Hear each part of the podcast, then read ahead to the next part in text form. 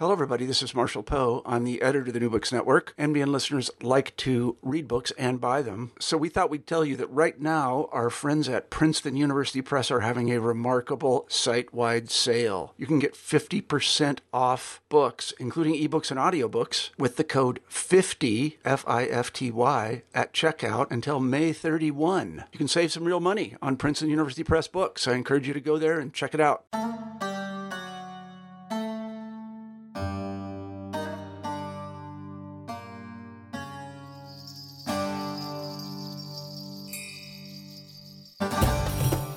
Hello, everybody, and welcome back to New Books in Central Asian Studies, a podcast channel on the New Books Network. I'm Nick C., a host of the channel.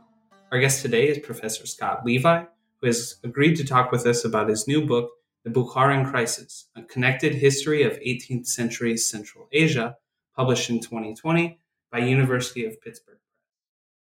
Scott Levi is a specialist of the social and economic history of early modern Central Asia. In addition to several journal articles, book chapters, and other publications, he is the author of the book we'll be discussing today, The Bukharan Crisis, as well as The Rise and Fall of Kokand, 1709 to 1876, Central Asia in the Global Age, Caravans, Indian Merchants on the Silk Road, The Indian Diaspora in Central Asia and its Trade, 1550 to 1900, and he is also the co-editor with Ron Sela of Islamic Central Asia, an anthology of sources published by Indiana University Press in 2010. He currently serves as the editor-in-chief of the Oxford Research Encyclopedia of Asian Commercial History, and he is the recipient of the 2011 Ohio State University Alumni Award for Distinguished Teaching, and he currently serves as the head of uh, the Department of History at Ohio State University. So, Scott, welcome to the show. Thank you very much, Nick. It's a pleasure to be here. And I'm really excited to kind of jump into our conversation today. So, I have to start with the first question um, Why did you decide to write a book about the Bukharan crisis? Um, and if you could tell us a little bit about your specific interest in this project and how you how this fits into your broader study of Central Sure, I'm happy to answer that question, Nick. So the the larger question really grew out of my first book project, which was uh, you know originally, of course, my my dissertation work back when I was in grad school at the University of Wisconsin Madison. That was that study of the the Indian merchant diaspora in Central Asia that came out uh, almost 20 years ago now. So that study examined the emergence, the life, and then the collapse of that diaspora over about th- a three and a half uh, century period of time, over about 350 years. And working on that project, um, I became really interested in the Fergana Valley in particular. Uh, as I, I, observed, and it was only really as I was getting toward the end of my research on that project that I, I realized that I was not able to find any historical sources that could place Indian merchants in the Fergana Valley in the 16th or 17th centuries. But by the time we get to the turn of the 19th century, they start appearing in sources. And then by the, the, the time of the Russian colonial era, they're ubiquitous in the valley, as ubiquitous as they had been everywhere else. And so that really focused my attention on, on the Fergana Valley and specifically to the Khanate of Kokand. So while I was working on on Kokand, um, uh, you know, this state that emerged in the first half of the 18th century, you know, uh, it's, uh, it's, it's dated to 1709. Uh, I wanted to start addressing the context of that emergence, what was going on in Central Asia during that first half of the 18th century. And so that uh, led me to pepper my discussion uh, in, in, in, the Kokand book with a, a, few short discussions about the, the, the crisis of the Bukharan Khanate. Um, those discussions gradually grew longer, and then they, they, they, they, transformed into a chapter. And then as I got a little bit deeper, it transformed into several chapters. And then what I had envisioned would, would be one really large book with two substantial parts, actually separated off into two completely different book projects. And so they kind of came out, you might say, in reverse order. The Kokand study came out first, uh, although the Bukharan Crisis book is in some ways a, a prequel to the Kokand book. Um, it's really a study of that, that 18th century Bukharan crisis out of which the Khanate of Kokand emerged. Yeah, and and I'm curious because you're talking a little bit about your, you know, in some ways these two projects are kind of linked. Um, but I'm curious about uh, if you could tell us a little bit about maybe the difference in intention between your book on Kokand, and this new book. Because what I noticed when I was reading um, this book is that there seems to be a very intentional um, argument for a paradigm shift in Central Asian studies that you're trying to put forward. And I think in some ways we can trace this back uh, to kind of some ideas um, um, proposed by Edward Said.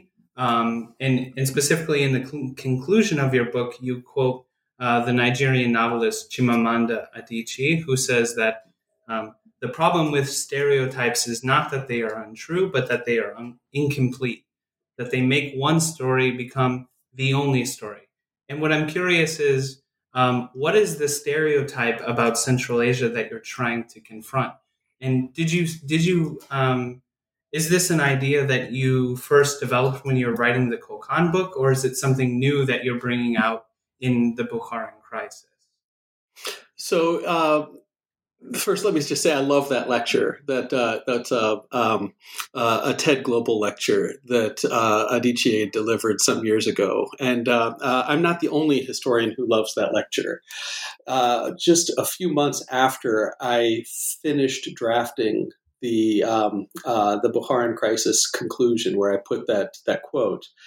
The history department at Ohio State had um, uh, uh, Carol Anderson from Emory University gave us a talk. She gave a talk for the for the department, and she actually used that exact same lecture, that exact same quote, to illustrate a point that she's making. Of course, she's talking about African American history, but here it's again, it's an excellent way to illustrate the importance of historical nuance. So one of the that that connects directly to what I'm trying to achieve with I would say both of these books, which is to move beyond the stereotypes of uh, I'd say it's kind of a dual stereotype of isolation and decline. Um, we've um, uh, here when I'm talking about decline, I'm not I'm not talking about the decline of the Bukharan state. That is that's something that's very specific, that's verifiable. I address that in, in, in considerable detail. Uh, I'm talking about the idea that the entire region in the early modern era shifted from being a hub of global connectivity, which it had been for presumably more than a century and a half, uh, to um, uh, this early modern period where it's uh, conceived of as the, the, the back of beyond. Um, so that's I would say if there's a, if there's a stereotype that I'm really trying to to combat, that's it. Um, you know, and as we think about early modern world history, you know, clearly the early modern era witnesses a dramatic increase in maritime movement, uh, especially in the Atlantic and Indian Ocean arenas. That's also well established. But the question that I'm bringing to this work is, you know, what does what do those developments tell us about Central Asia? Uh, does the region, does Central Asia as a region suffer as a result? Is it pushed to the margins uh, or is it drawn more deeply into global economic patterns? The historiography, at least in the West, has for a very long time been biased toward the former. Uh, but the preponderance of evidence that I'm able to present in the Bukharan Crisis book, and here I'm drawing on other scholarly works, right? This is primarily a synthetic analysis, it's primarily historiographical. Uh, but I'm pulling this work together and demonstrating that that evidence really tilts decidedly toward the latter. Um, the that being that the um, the region is in fact drawn more deeply into global economic patterns. And I argue then that the implications of this revelation for Central Asian history as a field of study are really very important. So, I also argue, though, um, that we have to realize that globalization as a phenomenon is neither inherently good nor bad. Uh, some participants in the process emerge as kind of the so-called winners, right? Their their economies boom and they're able to uh, uh, advance politically and, and militarily, while others are clearly the losers. Um, but we can at least ask how globalizing trends shape early modern Central Asian history, and that is really no small question.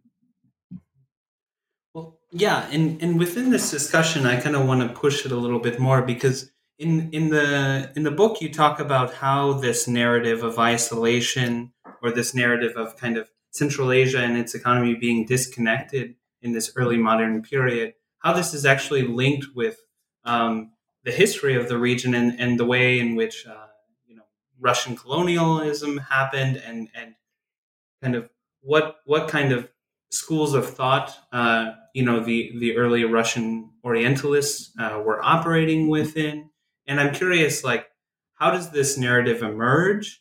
Um, how can we explain like why it's still still kind of prevalent or why it still impacts the way we do um, historical research in Central Asia, and whether or not this has anything to do with another term, uh, the Silk Road, which um, you know, if you if you look at a Barnes and Noble, um, you know, book display, and and you go to the Central Asian section, you're you're found to you're you're bound to find at least one instance, if not several instances of that word.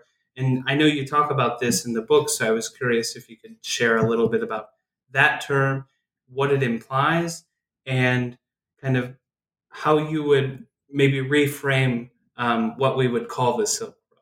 Sure, sure. Uh, so I think the narrative, um, this narrative of Central Asian isolation and decline, emerges from two uh, two separate but somewhat overlapping modes of thought. Uh, and one is scholarship on the Silk Road. Uh, so I trace that in, uh, in, in chapter two. I trace the the concept of the Silk Road. Uh, I mean, as others have as well. Daniel Waugh has written on this. Tamara Chin, uh, Valerie Hansen has done some really wonderful work there. Uh, but tracing the concept of the Silk Road from its origins, it's when it was coined first in, in 1877, through um, it was uh, von Richthofen was the um, historical geographer who, who, first coined it, uh, and he used it in a very particular way, a very specific way, and then over time it becomes rather simplified. Uh, by the time we're moving into Sven Hedin's work on the Silk Road, um, the nuance that uh, von Richthofen applied is is starting it's it's starting to diminish, and we start to see it really transform into something more akin to an empty trope, where we get this uh, what I call the the interstate, the you know, North American interstate highway model of what the Silk Road is, right? And if you you know Google maps of the Silk Road, you're going to find this lat- latitudinal route connecting China with the Mediterranean. Uh, you know, very very simplified and.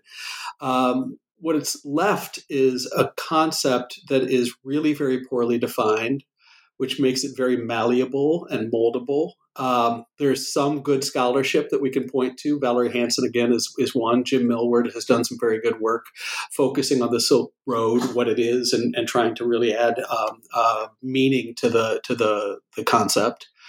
Um, but we have seen it used to support a whole range of theories on Central Asia, and that's something else that I really try and bring out in this book is how it often is is used, it's misused to support theories that are often wrong and not infrequently in conflict with each other, just because we have a really poor understanding of what it is that we're talking about. So that's one side. We'll, we'll come back to that in just a moment. The other side is the Orientalist era scholarship, which um, uh, especially as it applies to the notion of Islamic, the decline of Islamic societies. That's a notion that emerged in the 19th century, largely in the context of the um, age of European imperialism uh, and explaining the European colonization of Islamic lands. It's been applied in multiple fields. Um, certainly, I studied it when I was a graduate student uh, in in uh, the context of Indian history. Uh, you know, the decline of the Mughal Empire and uh, the rise of the British Raj. Uh, for this book, I actually looked quite closely at the Ottoman example, where I think there's a really rich body of scholarship that challenges that Orientalist trope and then moves beyond it. And so I do a kind of analysis of uh, how scholars have rethought this concept of Ottoman decline, uh, which I, I think I, I, reference my colleague Jane Hathaway, who observes that any critical reader is going to have to date from uh, the end of Suleiman the Magnificent's reign to World War One, right? So three and a half centuries of decline, uh, which makes it, you know, essentially again a meaningless trope. Uh, but I found that as I'm became more um, familiar with scholarship and uh, the historiography of Central Asian history over the years, that that legacy has still remained really very strong in, in the Central Asia field. And so I wanted to really get our field to move into that discussion, uh, to address it directly, and then hopefully to move beyond it so we can start to think about things in a more nuanced and meaningful way what I think is it's it's these two together: the collapse of the Silk Road, or presumed collapse of the Silk Road, or however you wish to frame it, um, leading to Central Asian isolation. If we're not forget about you know, we don't have to frame Central Asia's commercial connectivity as as the Silk Road. However you wish to frame it, the idea that when Europeans become more prevalent in the Indian Ocean, that Central Asia's connections to the outside world become diminished the region becomes more isolated, and then combined with combining that with this presumed period of Islamic decadence, which we find in that Orientalist literature, that led to Central Asia's civilizational decline. The end result is this persistent and highly deleterious framework for understanding early modern Central Asia. And I think that framework has actually kept a lot of people from investigating it. So it's uh, it, it, that's one of the reasons why it's become so persistent. Uh, you know, who wants to look at a period of history that is supposed to be defined by decline, isolation, and um, uh, you know a lack of cultural productivity, et cetera, et cetera? When one looks more closely, as I did with Kokand, one finds all sorts of really wonderful questions that are waiting there to be to be asked. So I'm advocating in, in really in both of these books uh, for exploring early modern connectivities, um, to explore the ways that Central Asian peoples work to link their societies to the neighboring civilizations on the Eurasian periphery. Um, noting, let me let me just say that in, in this conceptualization, uh, China, India, Russia, um, the Middle East are peripheral. Uh, Central Asia is at the core of the question. Um, it's you know examining that, examining the ways those connections shape the region's history. Um, you know, of course, it's not the only method that one should use in one's work. Uh, certainly, I advocate and I, I train my, my, my graduate students as well to engage in a wide variety of different sorts of historical methods. But I do argue that this one is a valuable one. Uh, and I think that it is especially important for early modern Central Asian history, primarily because it's one that has been insufficiently applied to the region. So I think there's a lot that we can really we can draw from it. Now, you you also asked me to um, uh, get to, to, address a little more in a little more detail the question of um, what all of this has to do with the Silk Road.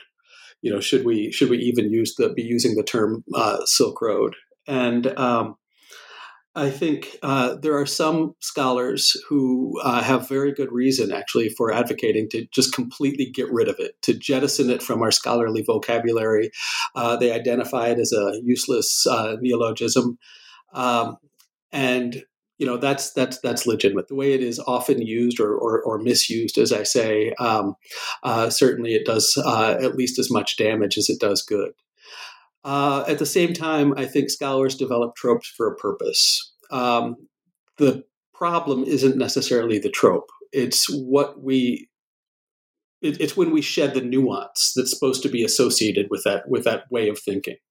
So, if the Silk Road is used as shorthand for all Central Asian commerce, but in essence, what we're really only talking about is the movement of merchandise across latitudinal trade routes that connect China with Europe.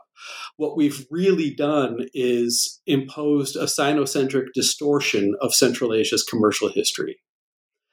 If that's all that we're looking at when we're thinking of Central Asia's commercial history, we're only looking at one small component of the region's uh, uh, commercial economy. Uh, and so we're really doing the region's history a disservice. So I think that's a very shallow understanding of what constituted the, the so-called Silk Road trade. Um, Central Asia's commercial arena was never predominantly about moving Chinese merchandise to Europe. It was always considerably more complex. We have, and, and we must we have to take that issue of Central Asia's commercial history seriously in order to understand how the region was connected to its neighbors and how those connections change over time. So I think if whether we use the Silk Road as a concept or if we use something else, um, it's important to appreciate the complexities of the concept. uh, even among good scholars. If they build their arguments on a poor foundation, it's going to lead to poor and poor, you know, flawed arguments. Um, so ultimately, I think I don't necessarily advocate for jettisoning the use of the term. Certainly, it's becoming more popular over time, not less popular. Uh, even if we all, as a as, as a as a profession, as a field, decided that we would never use it again, uh, it, it's not going to stop it from from from appearing. I do think that it is a convenient way to introduce Central Asian connectivity, but I also advocate vehemently for using it in a historically accurate way. And the onus is on us, those of us who are working in Central Asian history, really to do so. And um, I'll point to Jim Millward's book, uh, Silk Road, The Silk Road, a very short introduction, came out with Oxford some years ago. Uh, it's a very useful uh, book. It's very easy to assign. Millward does a very good job of appreciating the nuance. Uh, it's affordable. Like I said, it's great, easy to assign in an undergrad classroom. So yeah, I mean that's that's my position. It's um, not that I don't see the flaws, and certainly I point out many of them in uh, in, in, chapter two. Um, but I, I, think realistically, we're, our, our best uh, approach moving forward is to try and make certain that when we're talking about the Silk Road, our, our the the audience, the people who are paying attention to our, our, our, work, that they get a sense of just how complex Central Asia's connectivity really was in a historical context. Wonderful. And now, um, kind of building on that, I want to actually turn our attention towards the Bukharan crisis because I think you know you have a really interesting case here um, that allows you to demonstrate some of the the bigger concepts you've been talking about. Um, and I think for for all of our listeners, I think it would be helpful if we could first, if you could first um, kind of describe um, this period, which you're calling early modern, you know, early modern Central Asia. What what does Central Asia look like at this time? What's kind of the the political and and, and social arrangement at the time? Um, and and how, how does the Bukharan state come to be and and kind of I guess moving towards it, like what is the Bukharan crisis?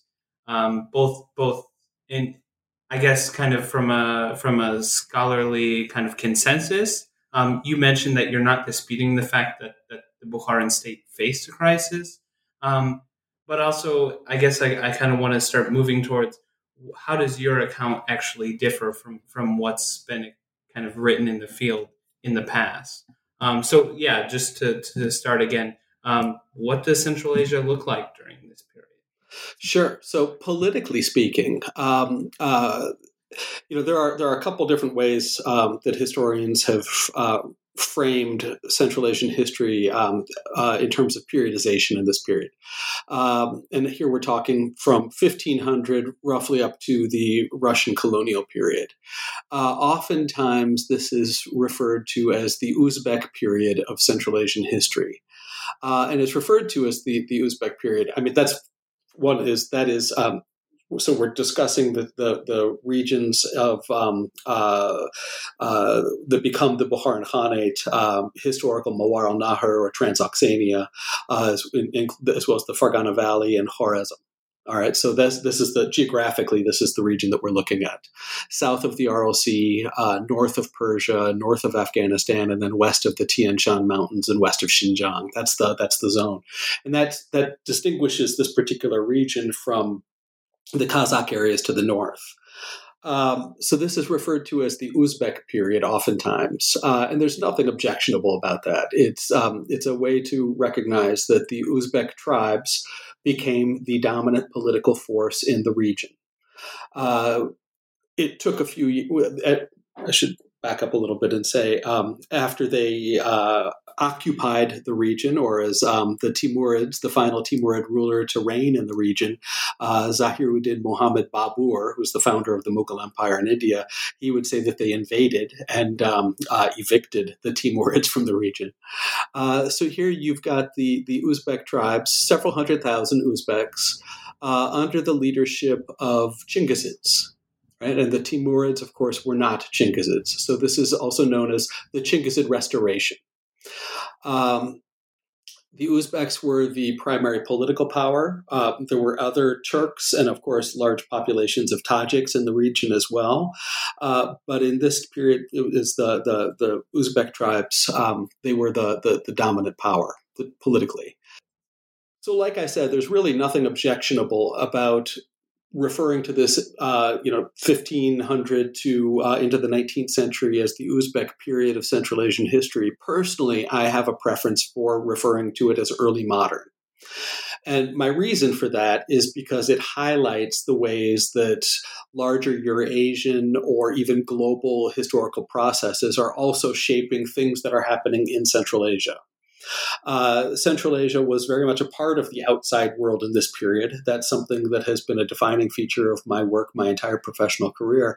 And so naturally, I kind of favor the early modern. Like I said, there's it's not that there's um, any specific objection to referring to it as the Uzbek period. That's my preference. So when we're talking about the states, we're talking really about, and, and for the Bukharan Khanate, we're talking about two different dynasties.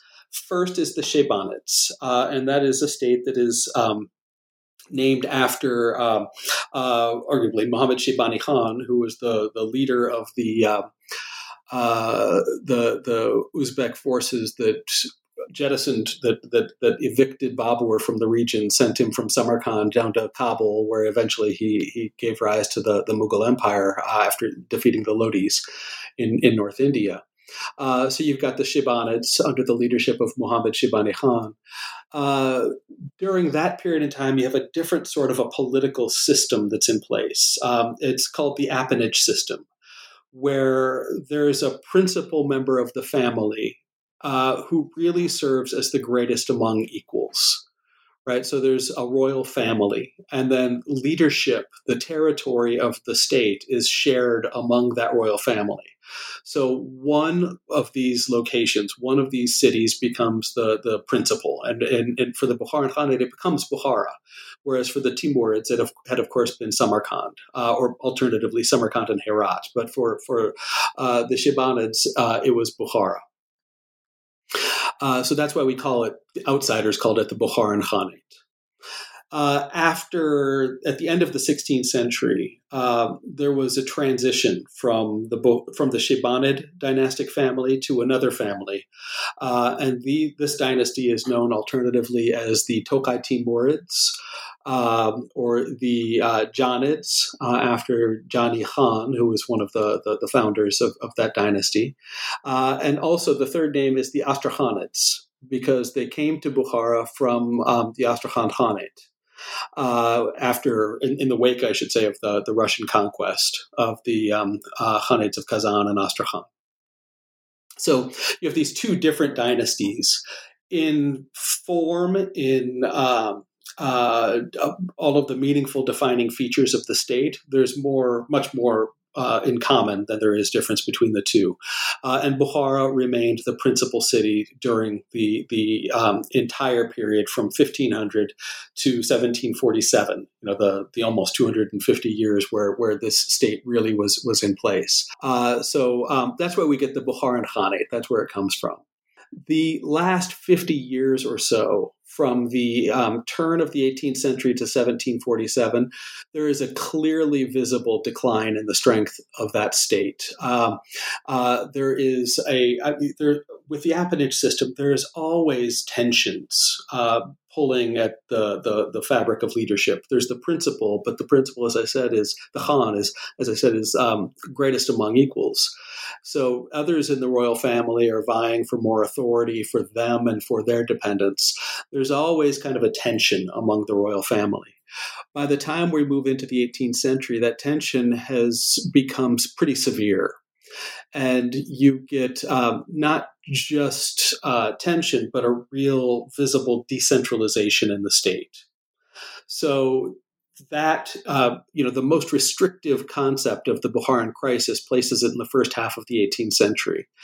Other historians over the years have dated this uh, crisis to the entire early modern period. Again, I, I, I clearly I think that's a that's that's a, a pretty substantial error.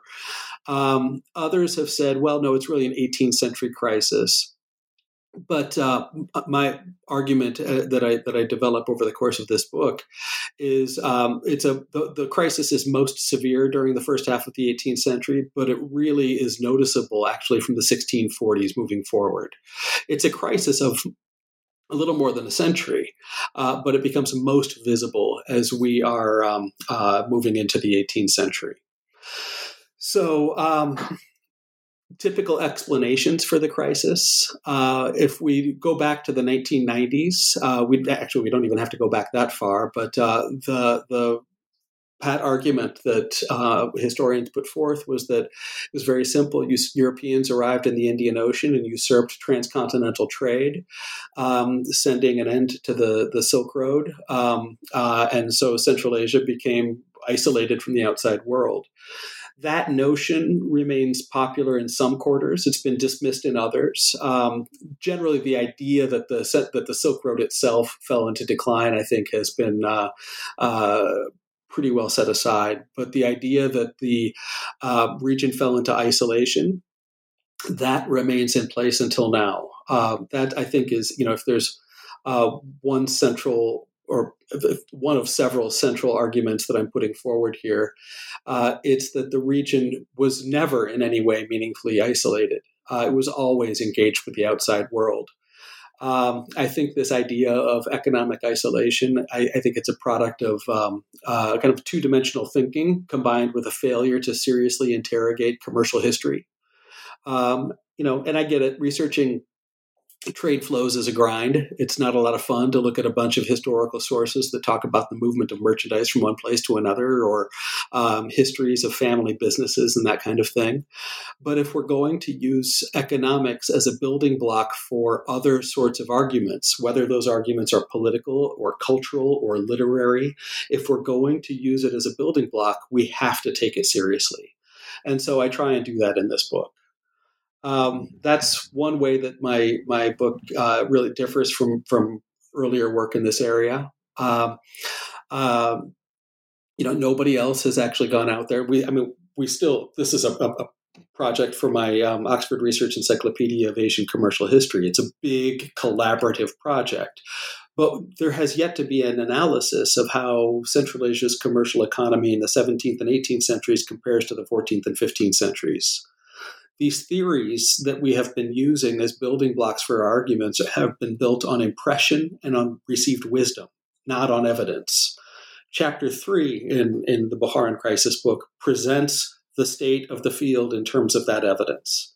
Now, there's a lot more work to do, but clearly we have already made a lot of progress, and we can clearly demonstrate that the region, even at the heart of the crisis in the 18th century, was anything but isolated.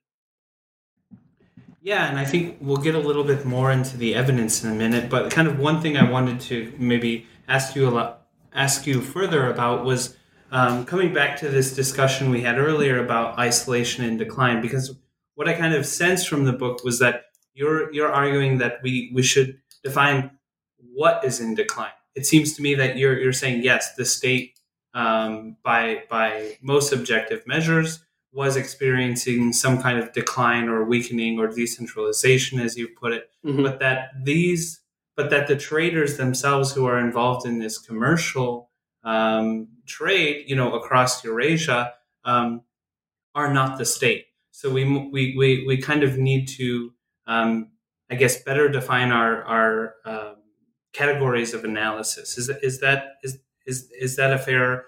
Um, I don't know synthesis of, of one of your main points, or um, would it you is. take that further? Okay, it is. I think it's. I think it's a, a, a an error to take an analysis of the Bukharan state and then apply that Bukharan state, which is in a and, and the state and those people who are dependent upon that state, uh, who are you know heavily involved in writing the histories that we use for the region right? So there's a you know there are many different sources that one can work with that illustrate in real high definition many of the problems and complaints that people who were affiliated with the Bukharan state were suffering in that period.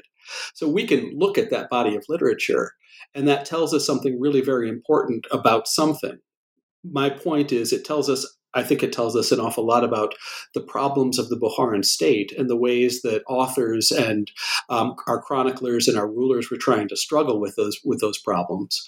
But it does not. We cannot take that and uh, then apply it to the entire region as a whole. So that's also something that I try and build out in the Kokand book, where if you know one looks at the the political situation, economic situation of of the region from the vantage point of the great arc of Bukhara in the year 1740, one's going to have a really dismal view of, of how that region looks. But the the capital of the Khanate of Kokand was also established in 1740. And if you're standing over in the Fergana Valley, um, things look very, very different. And that's the kind of nuance that I'm arguing for. Um, it's not right, it, it, it's not accurate to apply those conclusions to the region as a whole. We need this, this, this nuance.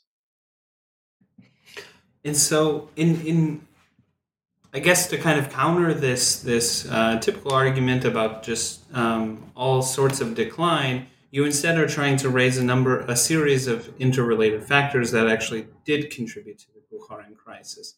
I'd like to talk about each of these in detail, and especially, um, I think later on we'll get to, um, we'll, we'll, talk a little bit about the evidence um, surrounding uh, kind of the global silver trade and, and, and commerce in general, and the ways that traders are responding to these crises. Okay. Um, but first, I, w- I want to come back and talk about um, kind of major political events happening um, in India, in, in, in Persia, and how these are impacting um, what's happening in Central Asia. Because you know, you talk about the fall of the Safavid dynasty.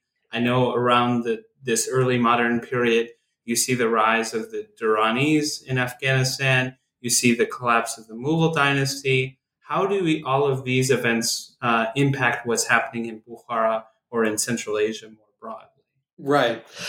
So throughout the book, um, uh, I make a concerted effort to link Central Asian history to advances that have been made in a, a number of different historical fields.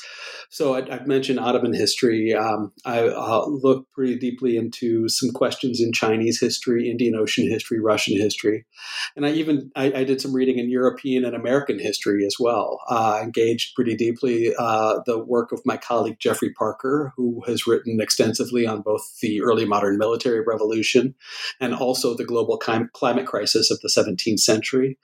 Um, in trying to wrap my brain around questions of environmental history, I also worked uh, with, through uh, Bill Cronon's work on American environmental history, uh, where I'm, I'm, looking at the, the Kazakh steppe and I'm seeing um, echoes of the American West. And so there are some real interesting works that are being written in a lot of different fields. And, um, you know, uh, trying to apply some of what I've learned to, to Central Asian history has been, uh, I mean, it's been a really great exercise.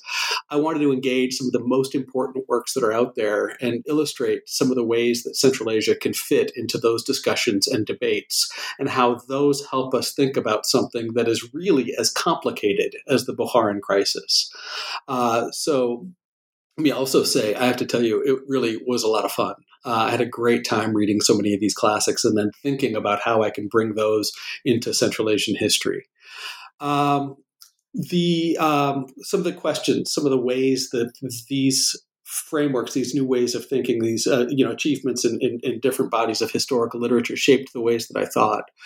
One is, um, uh, I mean, I, I, I, guess the the thing to do is really to talk about this um, braided sort of explanation that I generated that where I, in, in, an effort to try and explain what the causal factors were for the the Bukharan crisis. So, uh, in, in, trying to wrap my brain around this, um, you know, as I say, I, I, I, don't think that the Bukharan crisis was uh, a factor of any one single uh, uh precipitating, you know, one, one single causal factor. I think that it was multiple causal factors that converged that ultimately sent that uh, that state into um, decentral- a decentralizing pattern that became a pretty severe crisis, and then ultimately it collapsed. Uh, one of these problems is, uh, as I mentioned, just the, the, sheer nature of the, the appanage system, um, highly decentralized political system, uh, and it was inherently decentralized. And whereas some states in the um, uh, Islamic world, so the Mughal Empire, for example, the Ottoman Empire, um, the Safavids, uh, managed to become more monarchical. Uh, certainly, the, the European authors at the time would call them absolute monarchies, and that's you know very much an exaggeration. Uh, but they're you know monarchical in, in, in, by nature. Central Asia that never happened. Um, there were efforts, uh, but those efforts failed, uh, and so you've got inherently a decentralized state structure. Secondarily, I think we look at the um, uh, the collapse of um, uh, so as we as we're going through a, our list of of, of causation. Um, but, uh, the secondary factor would be the Mughal collapse following 1707, uh, following the death of Aurangzeb. Uh, and a couple of decades of uh, disruption, d- d- disruptions there. Um, and certainly, the, I mean, the Safavid collapse uh, and disruptions during Nadir Shah's reign in the second quarter of the 18th century in Safavid Iran is another factor. Honestly, I'm hesitant to put too much weight on that. Um, I think that puts an extraordinary amount of weight on uh, the value of India's central uh, commercial relationship with Central Asia. Um, you know, the collapse of the Mughal Empire would have made travel more difficult. Here's the, the presumption: travel more difficult between India and Central Asia, and so it would have um, made it more difficult for Central Asia to access the Indian Ocean commercial arena. Uh, you know, I'm personally inclined to think that India's uh, commercial relationship with Central Asia was historically important. Um, I don't know anybody who's worked as many years on that question as, as I have. Uh, you know, I've got a couple of books that I've written on the subject, but I also think that Central Asia's trade was a transit trade. Um, India's uh, textiles moving through Central Asian markets were certainly very important, but that's only one facet, that's one aspect of Central Asia's commercial economy. And even as that is potentially disruptive, uh, Central Asia's commercial relationship with Russia was growing at the exact same time. Um, even during the heart of the crisis, you've got large numbers of Bukharan merchants who are venturing northward into Russian territory.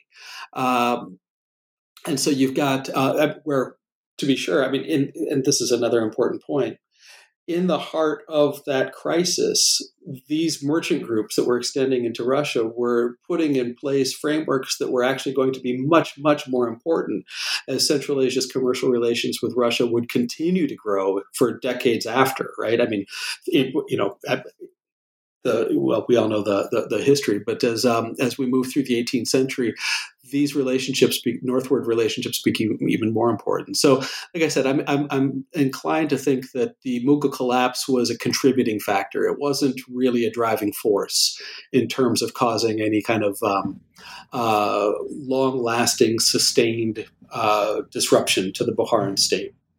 But it, but it does, in a way, um, end up leading to a, a, a, shift in, in, I guess, trade routes, um, trading connections um, northward, as you say. So, so would you say that there's more trade going on um, be- between Bukharan merchants and Chinese merchants, or Bukharan merchants and Russian merchants in Siberia? Or um, I guess I'm kind of interested in that because what you're describing is a much more complicated picture of how um, many different groups are changing at this time.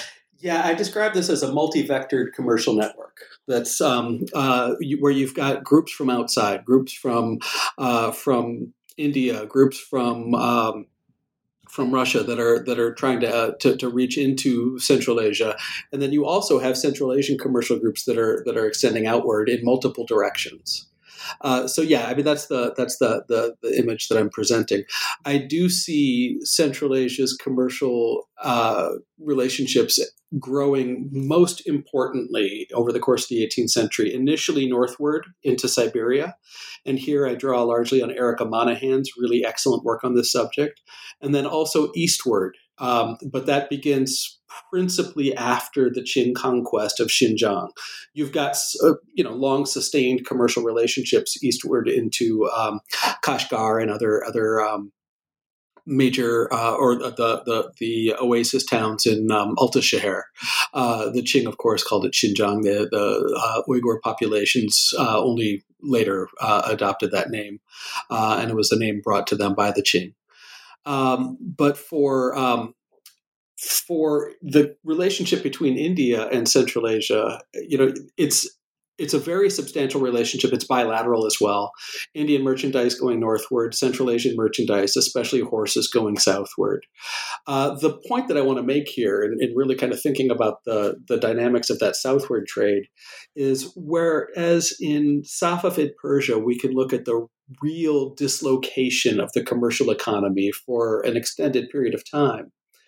With India, we don't have that evidence that again is um, it's been pointed to in scholarly literature as uh, a disruption. The, the you know the, the, the collapse of the Mughal Empire would have disrupted it, but I don't see any evidence that Indians in Bukharan markets ever received the same kind of persecution that they did in Safavid markets. Uh, they were never uh, pushed you know removed forcibly from the markets. They were never exploited to the extent that the they, they were in safavid markets. So i think that you know yeah it it, it would have been a muted effect uh, in in that way. So turning back to um, some of these other interrelated factors, um, you know, which you use to, to kind of demonstrate the ways in which Central Asia was actually connected um, to the kind of broader, you know, I guess surrounding regions and even um, kind of the globe, um, I want to talk about some other factors that you mentioned, uh, including climate, uh, gunpowder technology, um, the global silver trade, which you've hinted at yeah. Um, when you were talking about the Qing, um, as well as uh, population transfers. So, I guess if we can go through each of these, um, could you tell us a, a little bit more about what new insights into uh, climate change during this period in the 16th and 17th century and, and 18th century might tell us about um, the, the decline of the Bukharan state. Sure. Sure. So, um, in recent years, uh, environmental history has really come into its own. And I have the benefit of working at Ohio State, where we have an extraordinarily strong field in environmental history. Uh, so, um, it's not something that I was initially trained in, but it's something that I have been following more closely over the years uh, and have been really eager to, to fold into my own work. Um, so, in Central Asia, there are some climate scientists who have been doing a pretty substantial amount of work. Historians have uh, engaged some of that work, and here I, I think Nicola Di Cosmo is probably the most famous of those. Uh, there's been some work done on um, the role of climate in the history of the Mongol Empire, for example. Uh, but I don't know of anybody who's been working on the role of climate in early modern Central Asia. Uli Schamiloglu has a couple of, um, uh, of, of, of, papers that he's written that kind of touch on it, but nobody who's really kind of focused in on that. And so I wanted to engage it really directly here, and I'll, I'll explain why. So, climate fluctuations are the backdrop of the human experience. Um, you know, we live, we develop cultures uh, and, and, and, agricultural economies in particular regions, and the ways that those societies take shape is uh, dependent upon the climate of uh, and, and the environment of a particular region. So there are always variations on a year by year basis. You know, some years are hotter, some years are colder, uh, and there are several factors that lead to those variations. But climate scientists are also able to identify long term trends. One of these trends that climate scientists have been working on now for uh, for actually for several decades is um, what's called the Little Ice Age. Uh, it's um, the 17th century climate crisis uh, or the uh, global climate crisis, as um, uh, you know Geoffrey Parker's work. Uh, another colleague, um, John Brooke, has written on this extensively as well in his book titled um, "A Rough Journey." Uh, which is a real macro historical analysis of um, uh, climate through through human history. Um, so the 17th century crisis is a sustained period of cooling It's not just Central Asia. It's really it's it's a global phenomenon, and there are two key factors that are at play. One is an extended period of diminished solar radiation, so a less active sun. The sun has hot periods and cool periods, and that 17th century falls right in the heart of uh, a sustained um, cooler period.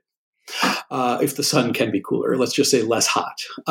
Um, and the second factor is uh, a um, substantial increase in volcanic activity where we have volcanoes that are exploding and shooting thousands of tons of ash into the atmosphere, where it veils the, the planet from additional solar radiation.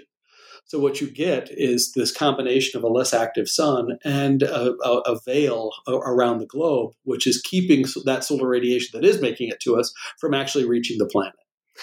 So we are able to chart climate problems uh, already, a, a, sustained period of cooling already beginning in the 1560s. And this continues up to the third decade of the 18th century. So we're talking about a very long 17th century.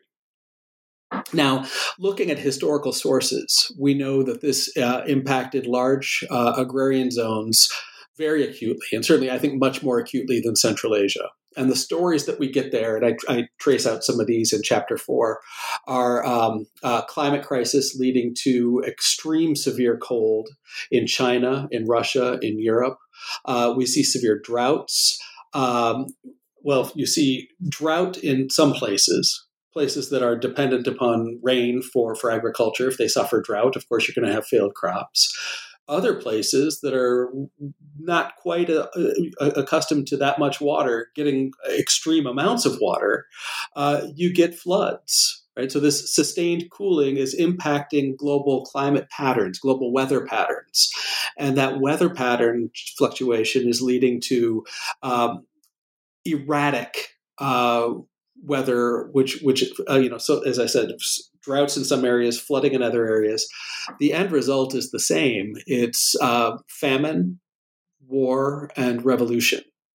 Uh, China suffered its coldest two years in a millennium in the four years that led up to the Ming collapse. Uh, Timothy Brook is a, a, a, great historian who's written on this. He writes about wild weather patterns, flooding, drought, famine. Um, Russia is another case. Um, 1601 to 1603, roughly 2 million people died across the empire, large due to, due to famine. Uh, in the Ottoman Empire, the 1590s, um, the climate crisis led to the Jalali Rebellion. Uh, colleague Sam White writes about that. And in Central Asia, too. Um, we see shorter growing seasons, less revenue, and weakened states. Uh, that especially becomes noticeable as we move from the 1640s forward. So there are two teams of climate scientists who have been working on Central Asia's climate history. One is coming out of China, and they're focused more on Xinjiang. The other is coming out of Potsdam, and they're doing more work in um, the western side of the, the Tian Shan. Uh, but what we find is that there too, in Central Asia as well, the scientific evidence is indicating that there were climate crises, and the textual evidence is um, uh, indicating that, in fact, uh, that's not um, uh, that's not in, in in our imagination. That there are people were actually experiencing those crises. Now, I have to tell you, when I when I started looking into the environment, uh, environmental history, my hypothesis was that um, this crisis perhaps continued into the 18th century as we got into the 1720s and 30s, that maybe it was a, a climatic problem that uh, led to uh, led to this Bukharan crisis. Uh, the fact of the matter is that the scientific evidence suggests that that's not the case. Uh, it looks like by the time we move into the 1720s, the um, uh, Little Ice Age in terms of Central Asia was over, uh, and global, or I should say regional weather patterns had returned to normal. So these really extensive, bitter, long, cold winters uh, with um, early freezes that would kill the crops in the fields, uh, late freezes that would kill the crops in the field, um, torrential rains that would then freeze, uh, and you would get the juice, the, um, the, the layers of ice on the ground that would keep the, the horses from being able to get to the, uh, the grass, and so um, herds of horses would die those things started to come to an end as we move into the 1730s. Um, and so it looks to me, it looks as though, and, and this is the argument that I'm advancing, that this uh, climate crisis is a defining feature of the decentralizing patterns that were in place as we're moving through the 17th century.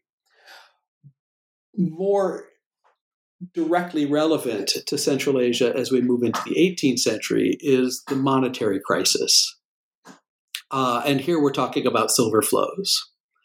So, as the global climate recovers as we move into the 18th century, um, China, which had suffered dearly, suffered severely during the 17th century, China recovers. Russia also recovers. Uh, but the political situation in Bukhara becomes critical. And my question there is, is, is why? What's, what's happening? So here I looked uh, to um, silver flows. I looked to work by some economic historians. Richard von Glahn is one, uh, and then Flynn and Giraldez are uh, a team who have done a fair amount of work on global silver flows.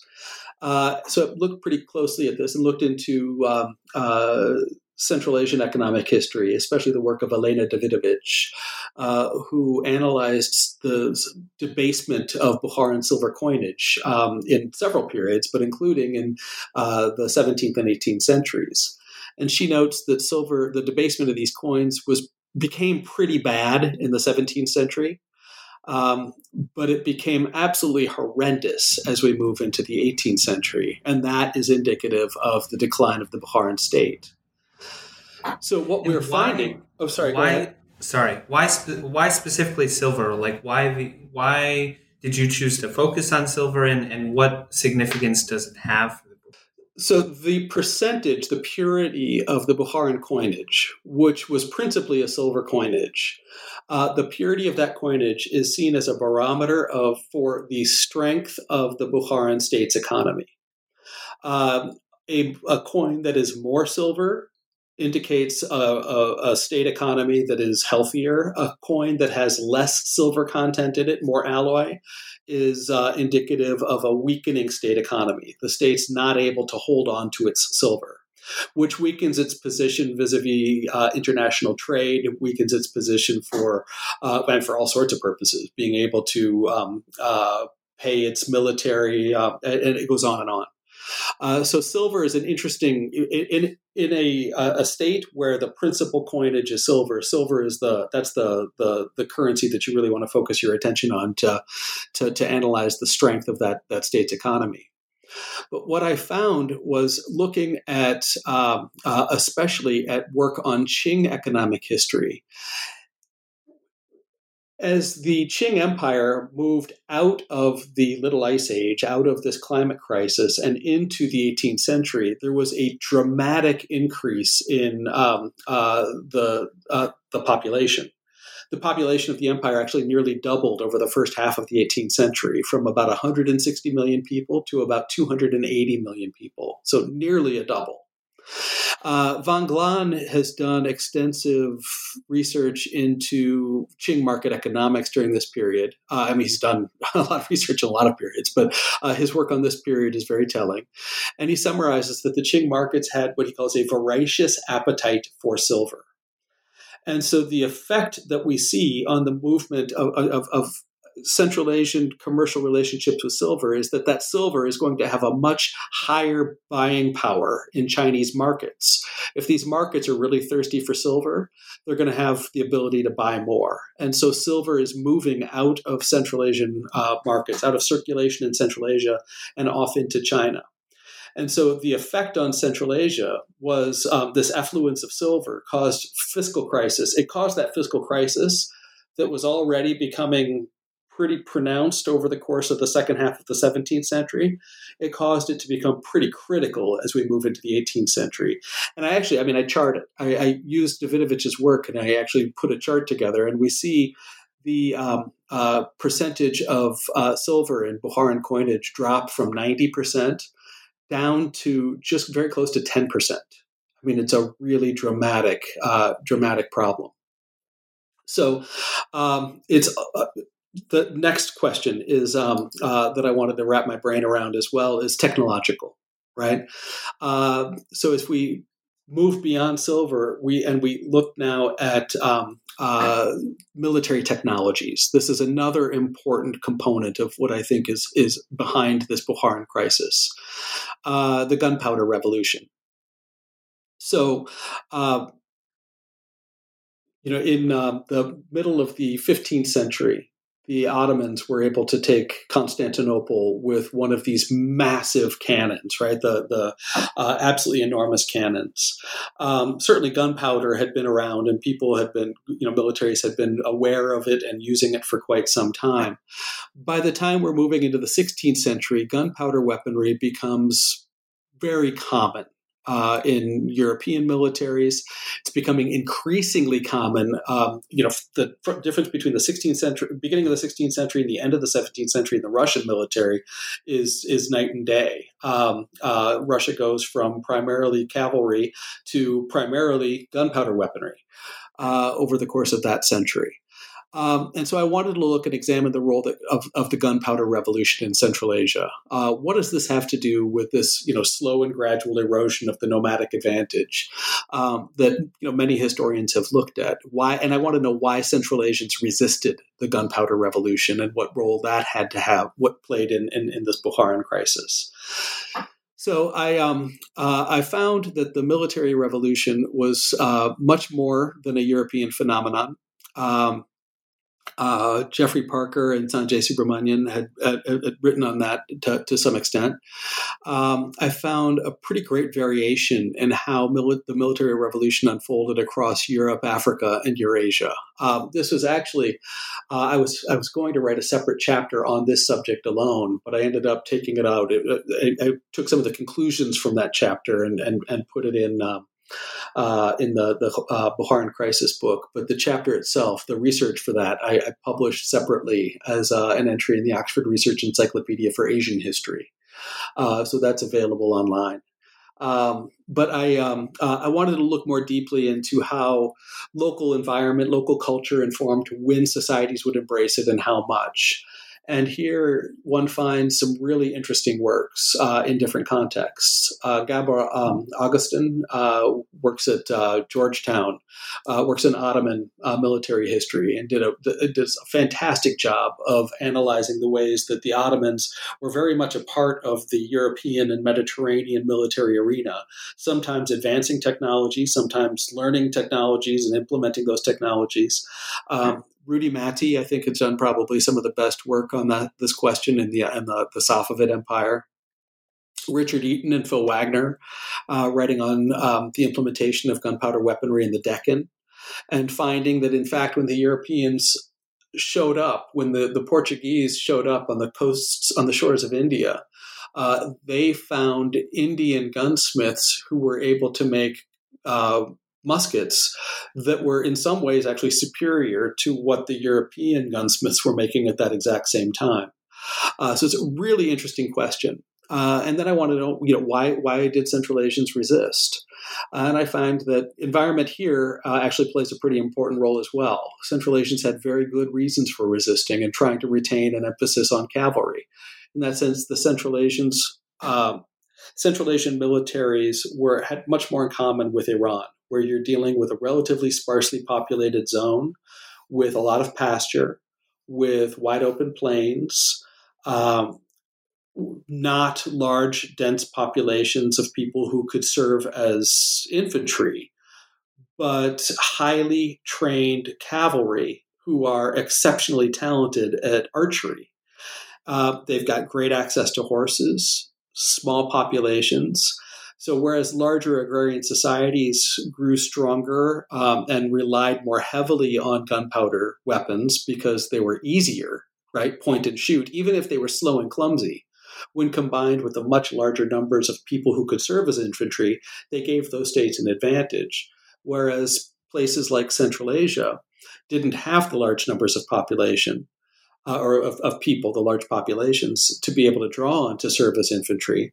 The weaponry is also pretty expensive.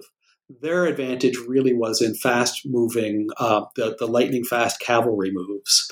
Um, and they, they pushed that advantage. And they were able, over the course of the 17th century, they were able to more or less maintain an equilibrium with their surrounding states. The tipping point in this technological innovation is the widespread implementation of the flintlock musket. That flintlock in the late 17th, 18th centuries. Um, Nadir Shah used them in the 18th century when he was invading Central Asia. Uh, and um, I mean, they were in, in, in, use in the Ottoman arena much earlier, but here, by the time we get into the, the late 17th and 18th centuries, the flintlock musket is, is universally available, and it gives those armies that have that technology a pretty substantial advantage, even over fast moving cavalry. And so it's at that point in time when um, the the Central Asian state is trying actually to innovate, trying to uh, embrace the military revolution, but they're finding extraordinary resistance from the Uzbek tribes, who are the very foundational force that gives them legitimacy. And so there's a, a growing friction in, uh, around this this the implementation of this military technology. The Uzbeks didn't want it. They didn't want they, they didn't want to give up their advantage. The state then started to enlist non-Uzbek groups uh, into their military and trying they tried to force the Uzbeks to submit, which again sends the, the decentralization process just that much farther. So ultimately, as I said, all of these factors, and, and I'm, sure more as well, um, these are the ones that I, that I focus my attention on. All of these factors, they braid together, they converge. Uh, it's a confluence of these in the 18th century that really um, led that crisis to become uh, uh, so critical that ultimately the Bukharan Khanate was um, uh, unable to emerge out of the crisis and it simply collapsed. And so um, now that we've kind of looked, you know, I, I, think we've kind of done a good job at structure, kind of echoing the structure that you have in your book, where you spend the first couple chapters talking about these kind of big themes that we discussed at the beginning of the interview, and then you know, in that final chapter before your conclusion, you actually uh, dive into the evidence and talk about um, these different kind of different interrelated factors that led that that kind of fueled the Bukharan crisis that we've we've discussed, including climate, changes in technology, um, commercial relations, the global silver trade. Um, and so I want I think it's a good time to come back towards the end of our interview here and think about what are these big takeaways that, that you really want to um, emphasize uh, with your book, um, whether it be for scholars or um, passive observers of, of Silk Road uh, histories, um, or just casual observers of, of Central Asia? So I think um, I think a few things.